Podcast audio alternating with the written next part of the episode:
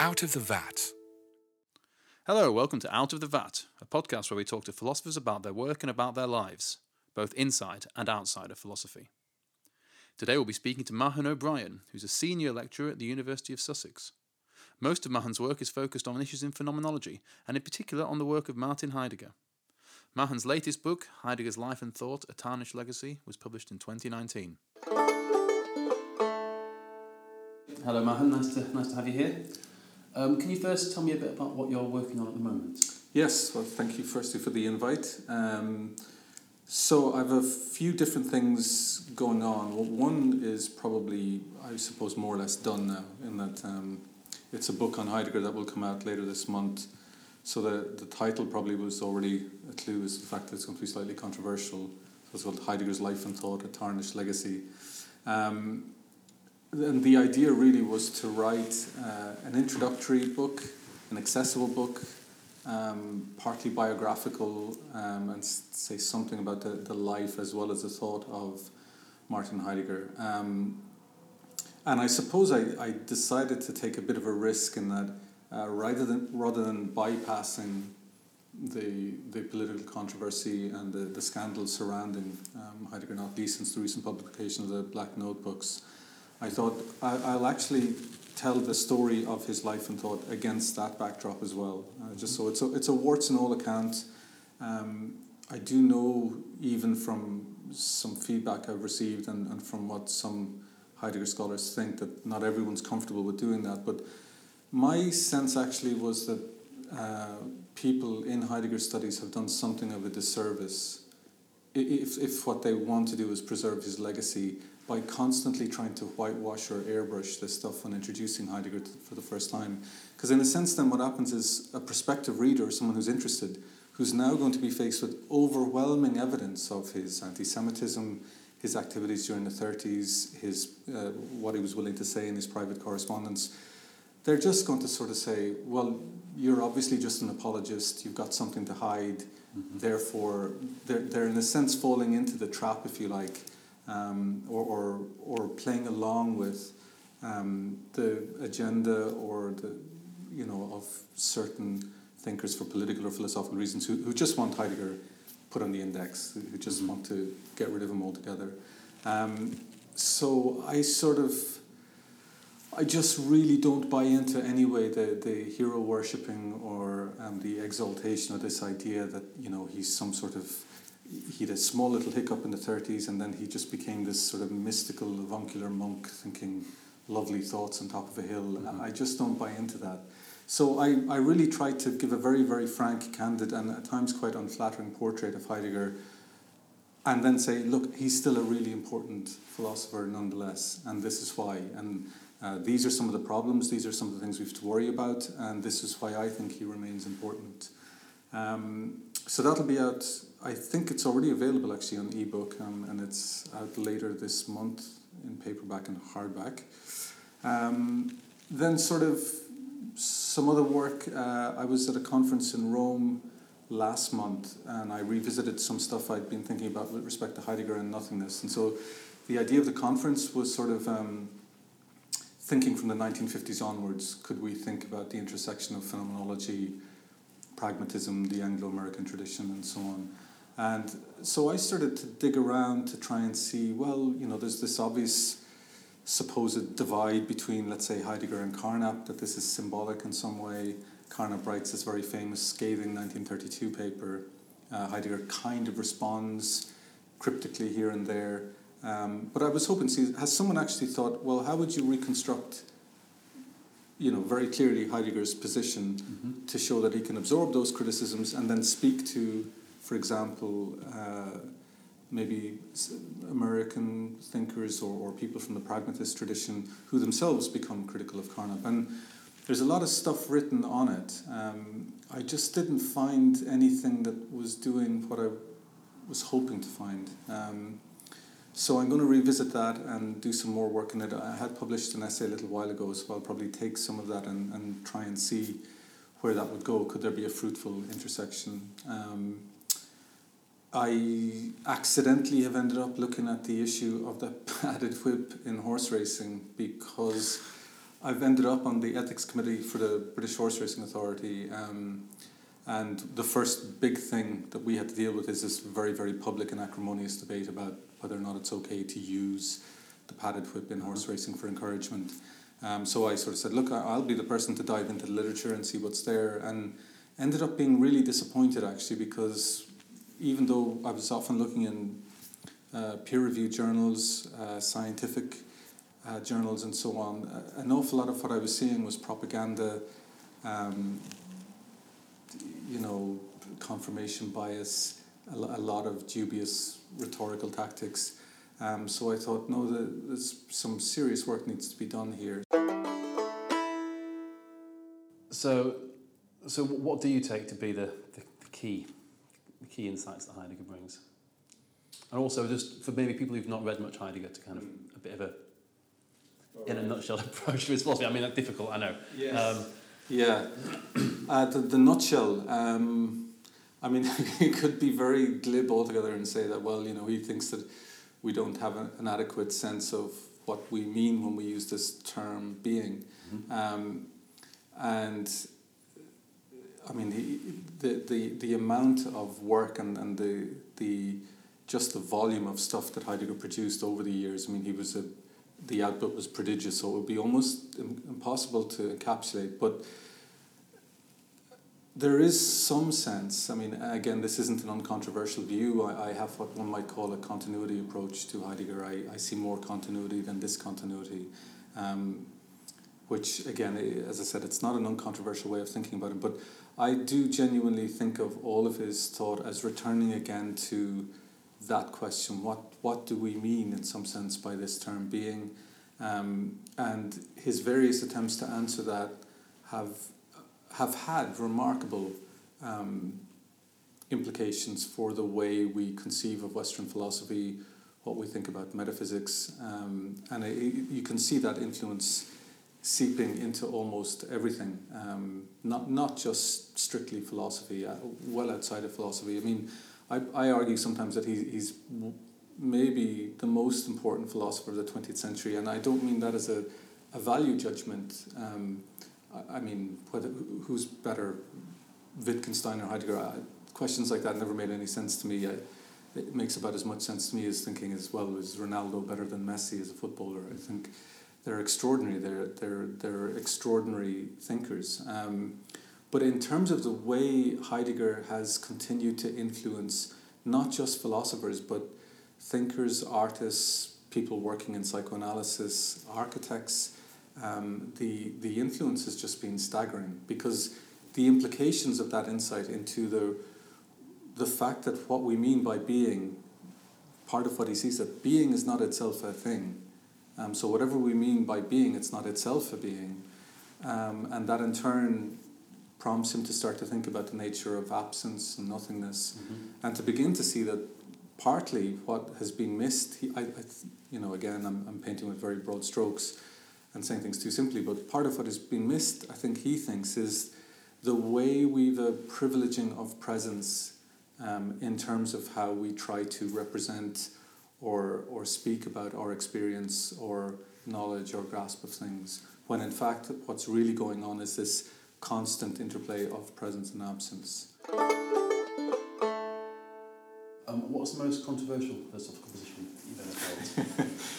yeah, uh, I mean, yeah, obviously dealing with the Heidegger controversy has meant that some of the things that I think or, or claim um, are seen to be controversial. Um, they've certainly annoyed some people. Um, I actually think just the position as I articulated mm-hmm. just previously is quite a moderate position. I, I see it as a sort okay. of a, a middle road in a way, um, which is not to say that I'm a mediator, but it's made some of my work uh, ruffle a few feathers, or, or at least I, am seen to be controversial because, uh, you know, there's a lot of ent- identity politics that governs the way people approach this debate. Um, and it's obviously a very emotive issue. It's very, very difficult, sensitive issue for all kinds of reasons. Um, so if you're not automatically seen to be uh, a supporter a gung ho Heidegger kind of apologist, flying the flag,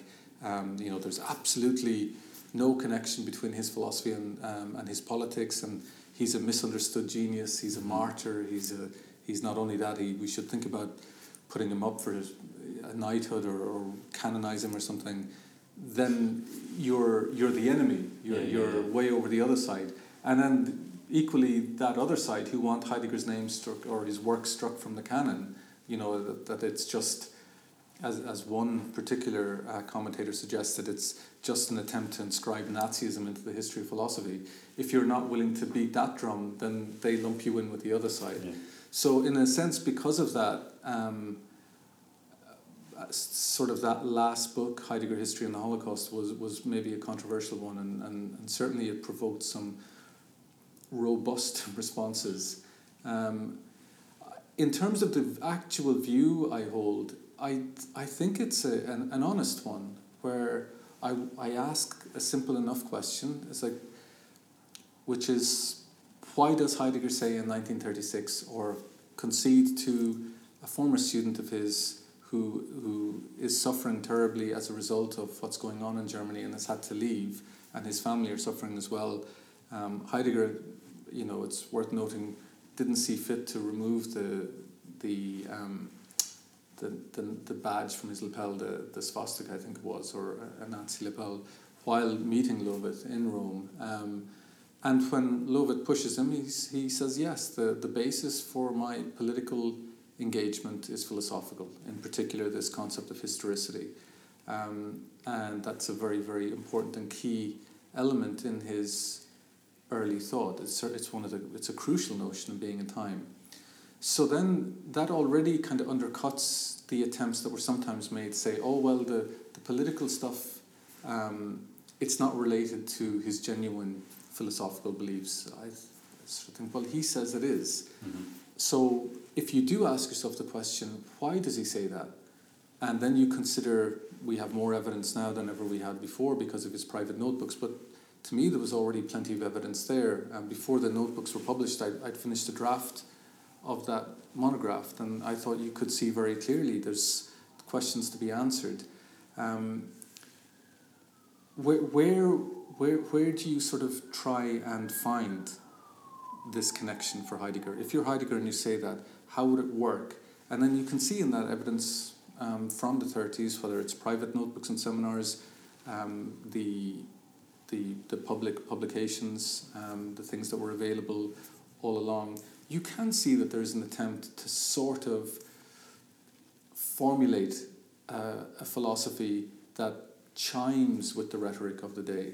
Um, whether or not he ever even came close to articulating something that was really all that convincing or that was more than opportunistic, um, I, I don't actually think so. But I mean, that doesn't mean we can say that you can't examine it because he's certainly tried. He tried really hard to um, be a convincing philosophical national socialist for a period of time, even if he thought the people that were influencing things in, uh, in, in terms of their intellectual input into National Socialism were charlatans or ne'er do wells.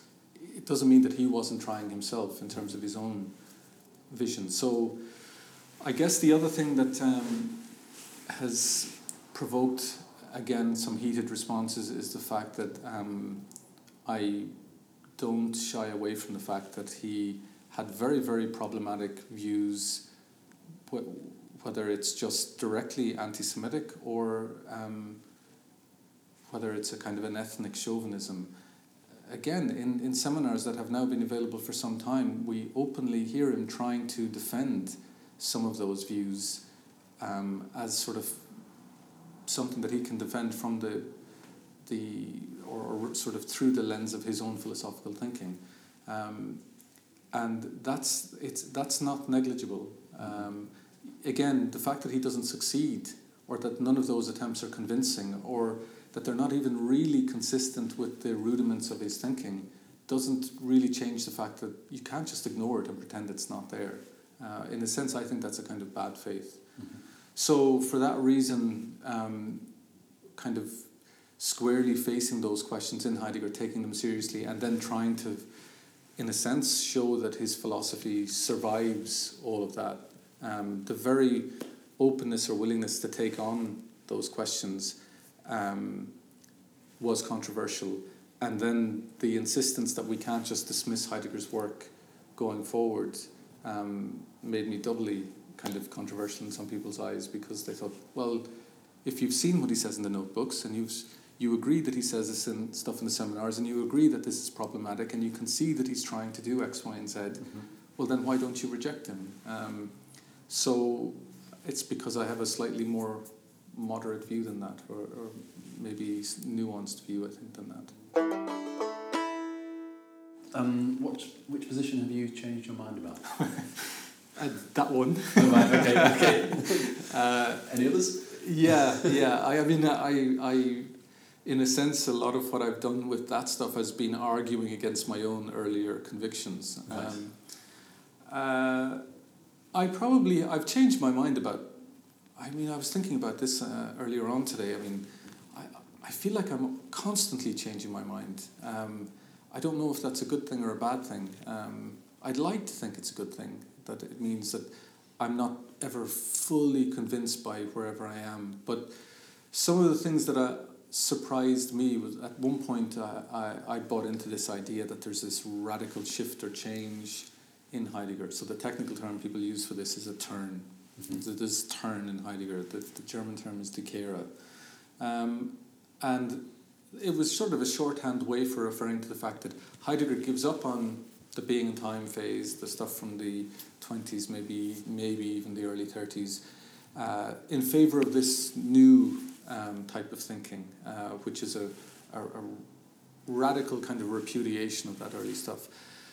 And about halfway through my PhD, um, uh, was I did my PhD in Boston, and everyone around me, and apart from my supervisor perhaps, uh, were reinforcing that view. Um, everywhere in the literature I looked, that seemed to be the popular view, and at some point that just didn't convince me anymore. Um, and I did almost a complete volte-face and sort of decided, actually no. Um, there's a there's a deep seated continuity between the early and late Heidegger, even within the very terms that are often juxtaposed as though they're di- that they, these are diametrically opposed notions. Um, so the first uh, book I had in the subtitle it's from resoluteness to releasement, which is translations of, of particular German words in Heidegger.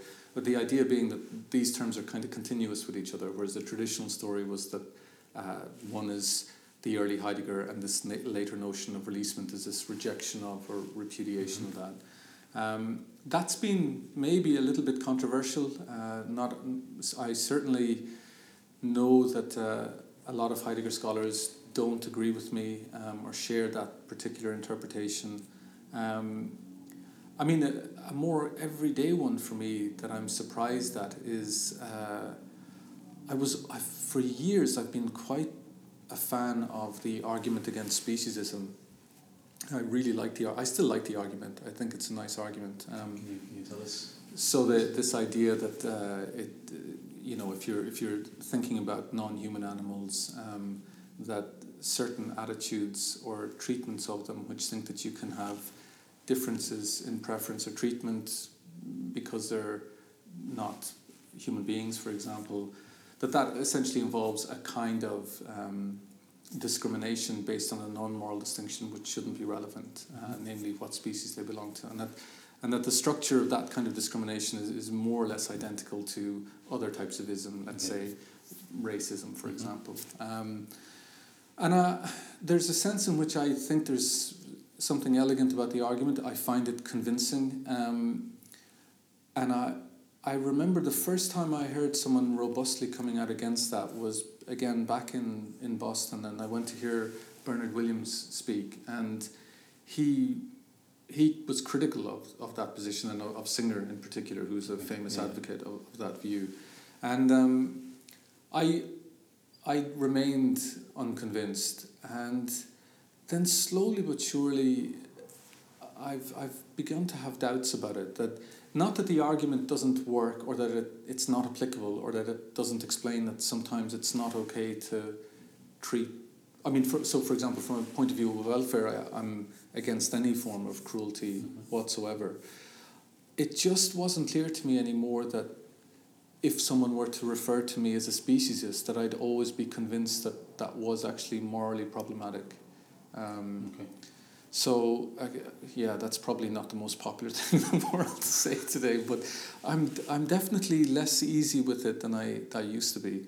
Um, I mean, maybe the fact that I spend probably an unhealthy amount of my waking life thinking about horses, um, uh, and and you know I'm involved in owning and breeding them and stuff like that. Maybe I'm trying to justify my own preferences, but I've yeah, I'm I'm in the midst of changing my mind about that. Okay. I think. Okay.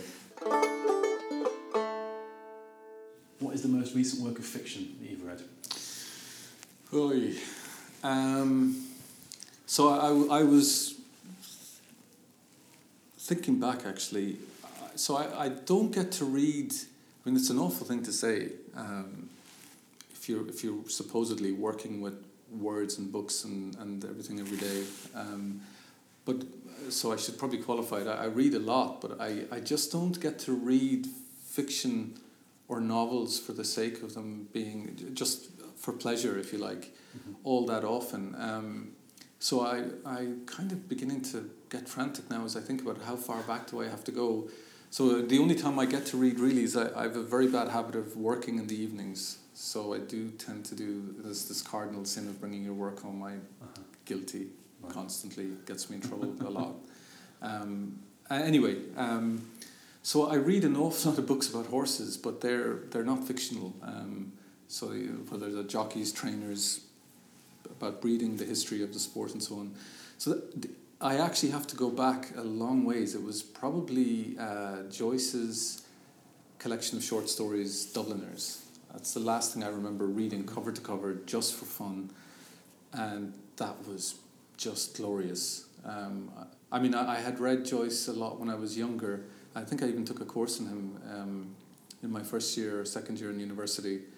Uh, but uh, in a sense, you were studying it, which Mhm. wasn't a bad thing. But you know, yeah. The, it, it's not the same kind of reading. Um, and the thing that surprised me was that they're quite a dark collection of stories, and he, there's this sort of uncomfortable, dark, sinister thing creeping sometimes around the edges of them. But he's just so funny. I mean, he really. I mean, you're in bed reading a book, and I'm literally crying laughing. Um, so that that's the last thing I can remember saying. Okay, that's a piece of fiction. It's fictional, and I enjoyed it. And um, what is your favourite TV show? Oh, uh, I don't know if I have one. Um, I'd like to say I don't watch TV, but that's not true because if you're watching Netflix on your computer, Yeah, that, In bed, that that counts, right, definitely yeah. uh, okay, so I've.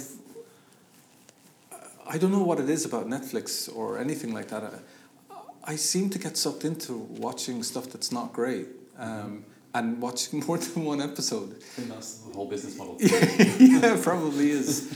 Um, I I don't know if it was on Netflix now, but I do remember thinking there was like a, a mini. It was it a mini series called Chernobyl. I saw that, yeah. Yeah, uh, I mean, I wouldn't be the most refined when it comes to whether or not something ticks all the boxes cinematically, but that for me was, yeah, very arresting. Um, it's it, like I, I still kind of get quite uncomfortable when I think about it. Um, so that uh, that's the TV show or whatever one wants to call it that I watched. That I came away from it thinking, Phew, that was more than worth the time. I, I'm not sure what I learned, but I Mm. feel like I learned something. Mhm. Um, if you were to press me on what I learned, I- I'm off the spot. I'm not really sure, but I feel like I learned a lot. That's Um, question. No, no. Um, okay, can you tell us um, which album you listened to obsessively when you were younger? Um, I could, yeah, I could try and lie, but if people that know me listen, I'll get caught. So I basically listened to every single one of the Doors albums and anything else by them I could find religiously. Okay, that's It nothing to be was- Uh, it it wa- wasn't when I think back. It wasn't my finest moments. No, um, I know that. Not that the, the I I like the music still. Actually, I don't listen to them much, but I was absolutely obsessed with the Doors. totally obsessed. Um, so yeah, I used, to, I used to, I used to listen to all of the Doors albums constantly. It was back in the day where you had those you know cassettes and you'd stick them into these huge big clunky Walkman, and Yeah. I would have seven or eight going around with me depending on my mood. And what did you want to be when you grew up?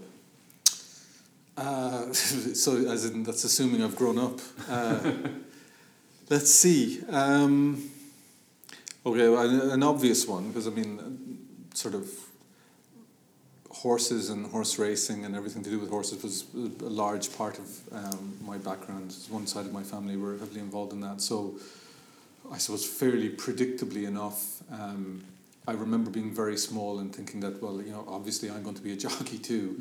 Um, I probably knew fairly quickly that wasn't going to work out because I mean we'd go to the point to points and, and races and stuff and you could when you're up close and personal you just realize how just the speed of everything and that when, when a person comes off the back of a horse it, it's really serious you know, Mm. these things are going at almost 40 miles an hour sometimes they are um, so if you come tumbling you're, you're going to get hurt and my parents do tell a story of uh, when I was very small you know when the kids start climbing Yeah. furniture. So apparently I, I gave that a go, but um, every time I would do it, I would put cushions all around the landing sites. so I clearly didn't have the requisite fortitude or lack of a sense of self-preservation to be a jockey. Um, so that was gone pretty quickly, I think. Uh, I remember being interested in law very briefly in high school, I think. And I think it's because I was doing a little bit of stuff on debating teams, as you do, um, and one or two people saying, you know, oh, you should think about becoming a barrister. And that, I, I, I, I respond to praise, so that definitely turned my head. Um, and then, that, but I, I kind of was interested in literature and poetry. I was filling notebook after notebook with the mostly appalling doggerel imaginable. Um, and I was going to go on to this glorious, impoverished future as a misunderstood poet. Um, and then and then I went to university, and I think about uh, yeah, probably after my first or second year, I, I had no idea what it was going to entail, but somehow I thought, well, I'm. In, I didn't think of it this way, but effectively, it's what happens. Like, well, sure, I'm never going to leave this place anyway, um, and I couldn't see beyond. You know, I was well, I'll do an MA. What you do? Well, I'll do a PhD, and I didn't think beyond that. Um, so I, yeah, I had a, a series of very, very unlikely and ridiculous aspirations, and then ended up in an unlikely and perhaps ridiculous profession. And what do you like about being a philosopher? Uh,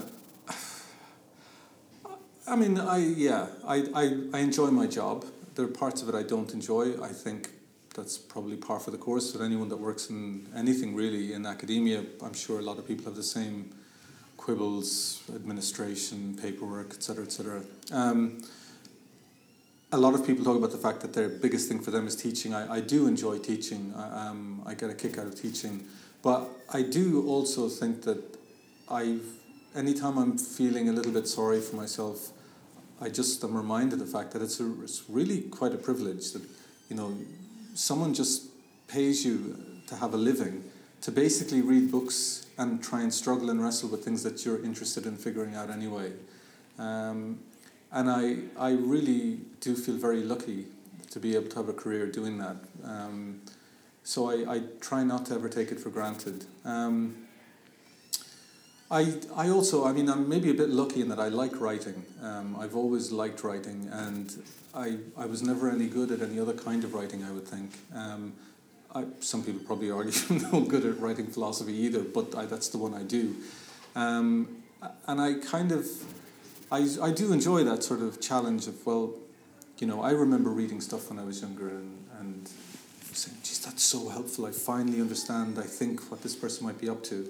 So the idea that there's someone out there maybe reads a passage or a paragraph or a bit of something that you've done that's having that experience that, you know, again, it, it's very it's very rewarding. I, um, I hopefully there are people that have felt that way sometimes about something I've written.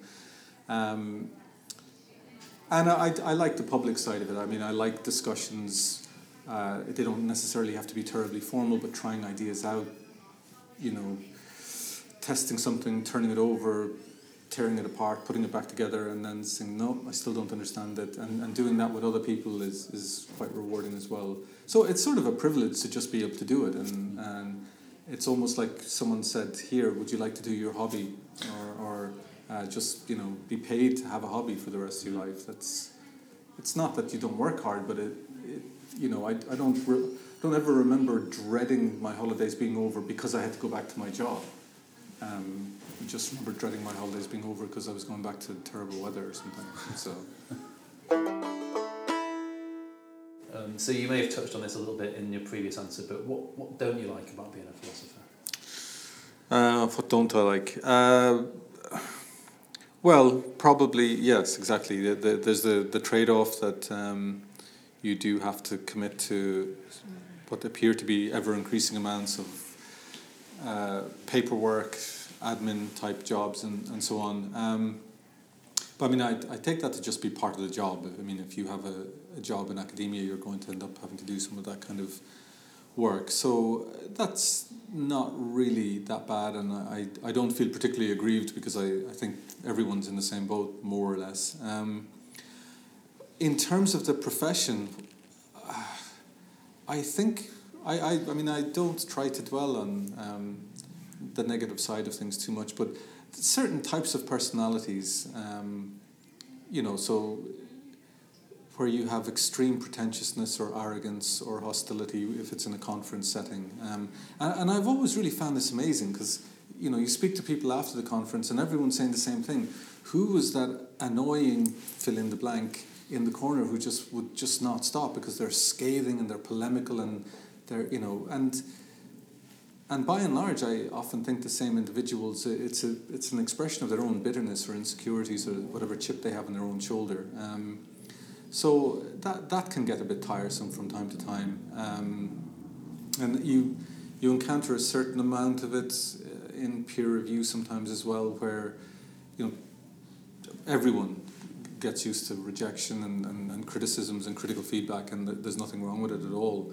Um, but I, I had this recent incident where I got this really, really positive, helpful, constructive, and also critical review of something um, from reviewer one and then famous reviewer two. Just wrote the most appallingly scathing review, just explaining that I must have been the worst moron in the history of morons, and then capitalized the middle of it, explaining how awful this was. So, and I, someone explained to me, yeah, stuff in capital letters like that is that's them shouting, mm. and so that it just does make me wonder like where does that kind of hostility and rage come from? Um, and there are traces of it every so often whether it's workshops conferences people responding to to your work. That that's tiresome. Um, it's no more than that. Uh, I, it doesn't really get to me all that much I, but it is it is annoying to have to deal with it. Like the only other thing that's probably philosophy specific that I find a little bit dull or dreary is listening to people still harp on about the analytic continental divide in philosophy. Um, I mean, I, I really do find it remarkable to see the, sort of how tenaciously some sort of militant or hard nosed individuals are still trying to marshal what for me is a phony divide anyway. Um, uh, I mean, and I, again, it doesn't bother me too much because I, I hear less and less of it, and I think the profession is thankfully moving beyond it. Um, but you know whether it's identity politics or flag waving that people are expressing in those sorts of situations, it, it can be rather dull to have to sit there and, and listen to it um, and someone just sort of dismiss whole swathes of interesting um, intellectual endeavor or the work of someone who you may very well respect or admire. Um, and it's just, a, in my opinion, typically a piece of bigotry or prejudice. Um, so yeah, that, those would be the kinds of things that I find bothersome without getting to me a huge amount, if that makes sense. yes. Okay. Um, okay. Thank you very much. Thank you. You've been listening to Out of the Vat, a podcast brought to you by the Department of Philosophy, Logic and Scientific Method, the Forum for Philosophy, and the Centre for Philosophy of Natural and Social Science, all based at the London School of Economics and Political Science.